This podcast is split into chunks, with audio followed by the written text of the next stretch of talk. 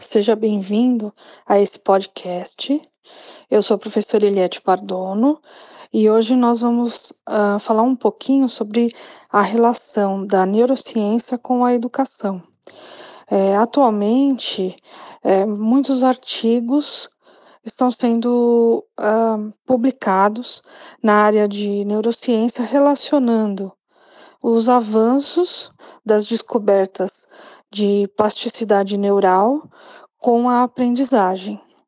E podemos também colocar nessa relação a epigenética, que seria um, um, uma modificação genética é, realizada pelo ambiente que pode acontecer com estímulos emocionais e que pode interferir na plasticidade neural. Então, cada vez mais nós temos encontrado um valor, uma importância da neurociência para a educação. Para conversar sobre isso, nós trouxemos a professora Ana Mitzi Hayashi Xavier, que é professora da Unis há 20 anos. Ela é mestre em Ciências da Saúde, é especialista em psicomotricidade, trabalha como supervisora de estágio em fisioterapia neurológica, é professora da pós-graduação em neurociência da educação e também da residência multiprofissional em saúde. Essa primeira pergunta ela vai abordar a nossa ideia dessa entrevista, né? que é, é, falar da importância do conhecimento da neurociência na prática pedagógica, especialmente nos distúrbios de aprendizagem.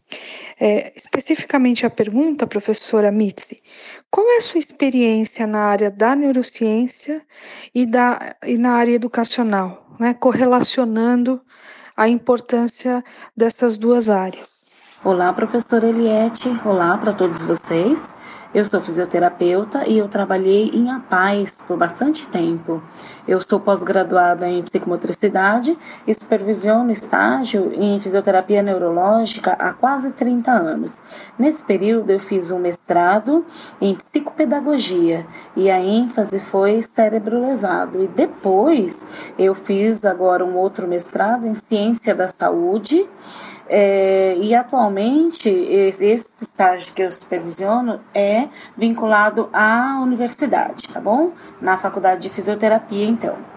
E durante um período tínhamos, nós tínhamos uma parceria com o Centro Educacional da Prefeitura e mantínhamos então um estágio de fisioterapia escolar, cujo foco então era uh, trabalhar com os déficits de aprendizagem. Então como funcionava? As professoras encaminhavam as queixas para nós e nós estimulávamos as crianças utilizando a psicomotricidade como principal ferramenta. E olha, os resultados foram maravilhosos Com relação, então, ao conhecimento da neurociência na prática pedagógica, para mim, o fundamental é conhecer o terreno em que estamos pisando. A neurociência, ela explica os caminhos e os processos de todas as aquisições, tanto cognitivas como as motoras.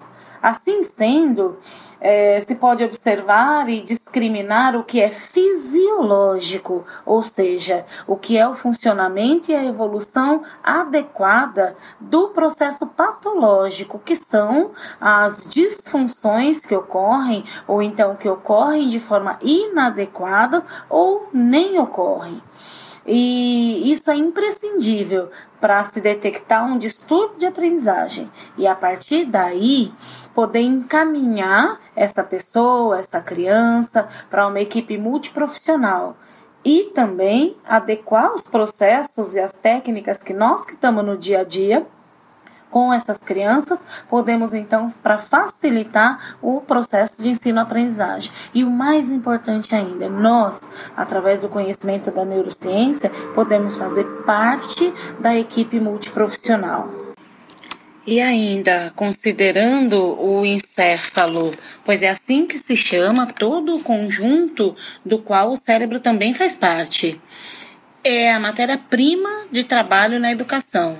Então é fundamental esse conhecimento. o da neurociência. E a relação entre a neurociência e a educação é muito intrínseca, porque se sabe que a neurociência explica como ocorre, por exemplo, a memorização. E a partir daí facilita a criação de novas estratégias que podem facilitar, estimular, motivar o processo de aprendizagem. É muito comum pensarmos sempre em facilitar o processo, mas nós corremos o risco de desmotivar. Por quê? Porque o encéfalo ele é movido a, desafios. Então, vale muito a pena pensar nisso também, né? Ah, muito obrigada, professora. É, e sabendo que a senhora é mestre em ciências da saúde, com toda a sua experiência em neurociência, e também conhecendo as pesquisas né, na área do cérebro, eu queria que a senhora relacionasse aqui né, na sua fala a importância desse conhecimento do cérebro é, desenvolvido pelas pesquisas na mediação. Será que uma boa mediação envolve alteração na fisiologia do cérebro e de que forma isso interfere interfere na condução, na boa condução das pessoas com distúrbios de aprendizagem. O conhecimento dos processos encefálicos facilita a identificação de alterações e dificuldades de aprendizagem. Aqui cabe um parênteses. Cuidado com a medicalização, que é diferente de medicação. A medicalização é o ato de tornar médico diagnosticar uma alteração e às vezes isso pode ser um grande problema, pois alguns profissionais podem usar isso como desculpa. Por exemplo, não adianta fazer nada porque aquela criança tem paralisia cerebral, é assim mesmo. Enquanto que devemos pensar exatamente o contrário. As pessoas com distúrbios de aprendizagem precisam ter as mesmas oportunidades. Deve-se buscar uma forma adequada para motivar e para valorizar as aquisições das pessoas com esses distúrbios. Outra questão muito importante é a padronização da comunicação. Todos devem falar a mesma língua, ou seja, tanto na escola quanto a família deverão usar os mesmos códigos de linguagem, para que assim se a, a pessoa consiga entender que todo mundo está usando a mesma língua e facilita a aprendizagem dela. Muito obrigada, professora Mitzi. É, então, para a gente resumir, como um profissional de educação pode relacionar o conhecimento neurocientífico com as pesquisas educacionais e principalmente com a prática em sala de aula. Isso é possível e como ele pode fazer isso? Existem tantas técnicas e instrumentos fenomenais para a prática educacional. O que o profissional precisa é estar atento à adequação delas às necessidades individuais e coletivas. A tarefa das ciências neurais é explicar os comportamentos de acordo com a atividade cerebral, explicar como bilhões de células individuais atuam em conjunto para produzir um comportamento e como elas são influenciadas pelo ambiente. É aí então que entra as nossas técnicas e os instrumentos e a adequação deles às necessidades individuais. E um bom exemplo disso é a utilização desses conhecimentos científicos nesse período de isolamento social. Todos tivemos que quebrar muitos paradigmas e nos adequar a essa nova realidade de ensino, usar a tecnologia para as práticas de aula. Isso só foi possível em função de todo o conhecimento científico que já havia sobre as metodologias à distância. Quero agradecer muito a participação da professora Angela Mitzi, Hayashi Xavier, nessa entrevista, nesse podcast, e, e deixá-la com, com as últimas considerações. Muito obrigada. Bom, o que eu tenho a dizer para vocês é que a neurociência é um desafio lançado para todas as áreas que lidam com o ser humano. Ela permite compreender as bases biológicas da consciência ciência e dos processos mentais, de como percebemos, de como agimos, aprendemos, como memorizamos. E cada uma dessas funções se localiza numa área específica do encéfalo. Então, é fundamental conhecermos a forma e as funções desse órgão tão especial para nós que é o encéfalo.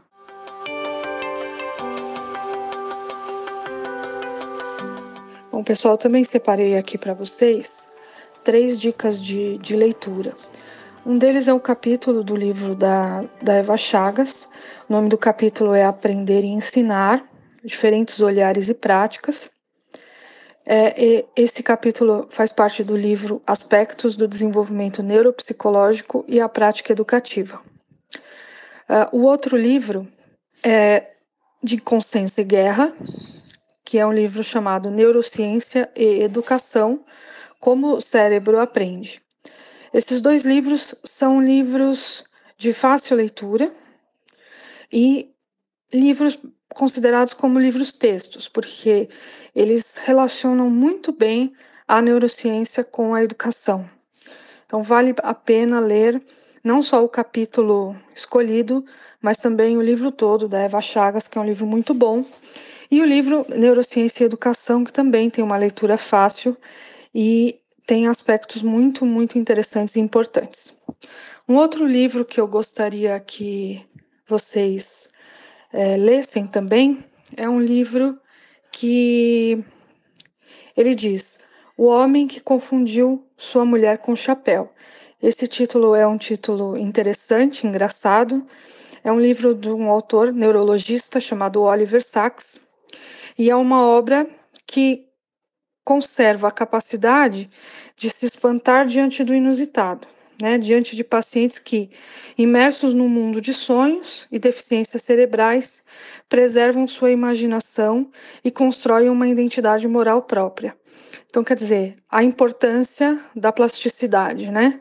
A importância da neurociência, como que, mesmo com deficiências, com dificuldades, outras funções cerebrais são ativadas. Então, vale muito a pena a leitura desse livro. Uma outra possibilidade também de complementação dos estudos é assistir filmes, documentários é, que tratem desse assunto de neurociência, de preferência, neurociência e educação. Então, eu vou é, indicar um filme é, que é Tempo de Despertar, esse filme ele é baseado em um livro é, do, do, autor Oliver Sacks, um neurologista, e, e ele fala é, sobre pacientes que ficaram com um tipo de alteração neuronal e ficaram é, paralisados durante anos, e depois, com a aplicação de medicamentos, as funções cerebrais passaram a atuar de outra forma. Então é muito interessante, vale a pena é, assistir e até ler o livro que tem o mesmo nome. A outra indicação é de um documentário chamado Vida Animada. Esse, esse documentário é de 2016. E aí a gente, com esse documentário, a gente conhece a história de Owen, que é um menino autista, que ficou imerso em sua solidão por anos, até se envolver com os filmes animados da Disney. A família começou a interagir com ele através dos diálogos e também das canções, das animações. Então, o que, a gente pode perceber? Como a mediação é, está envolvida com a plasticidade neural né, e com outras funções biológicas do sistema nervoso. Tá bom? Então, ficam aí essas indicações para que vocês possam se divertir e aprender mais. Muito obrigada por vocês terem ouvido o podcast. É, eu sou a professora Eliette Pardono e espero ter contribuído com vocês nesse pensamento, nessa construção de pensamento relacionando neurociência com educação. Muito obrigada.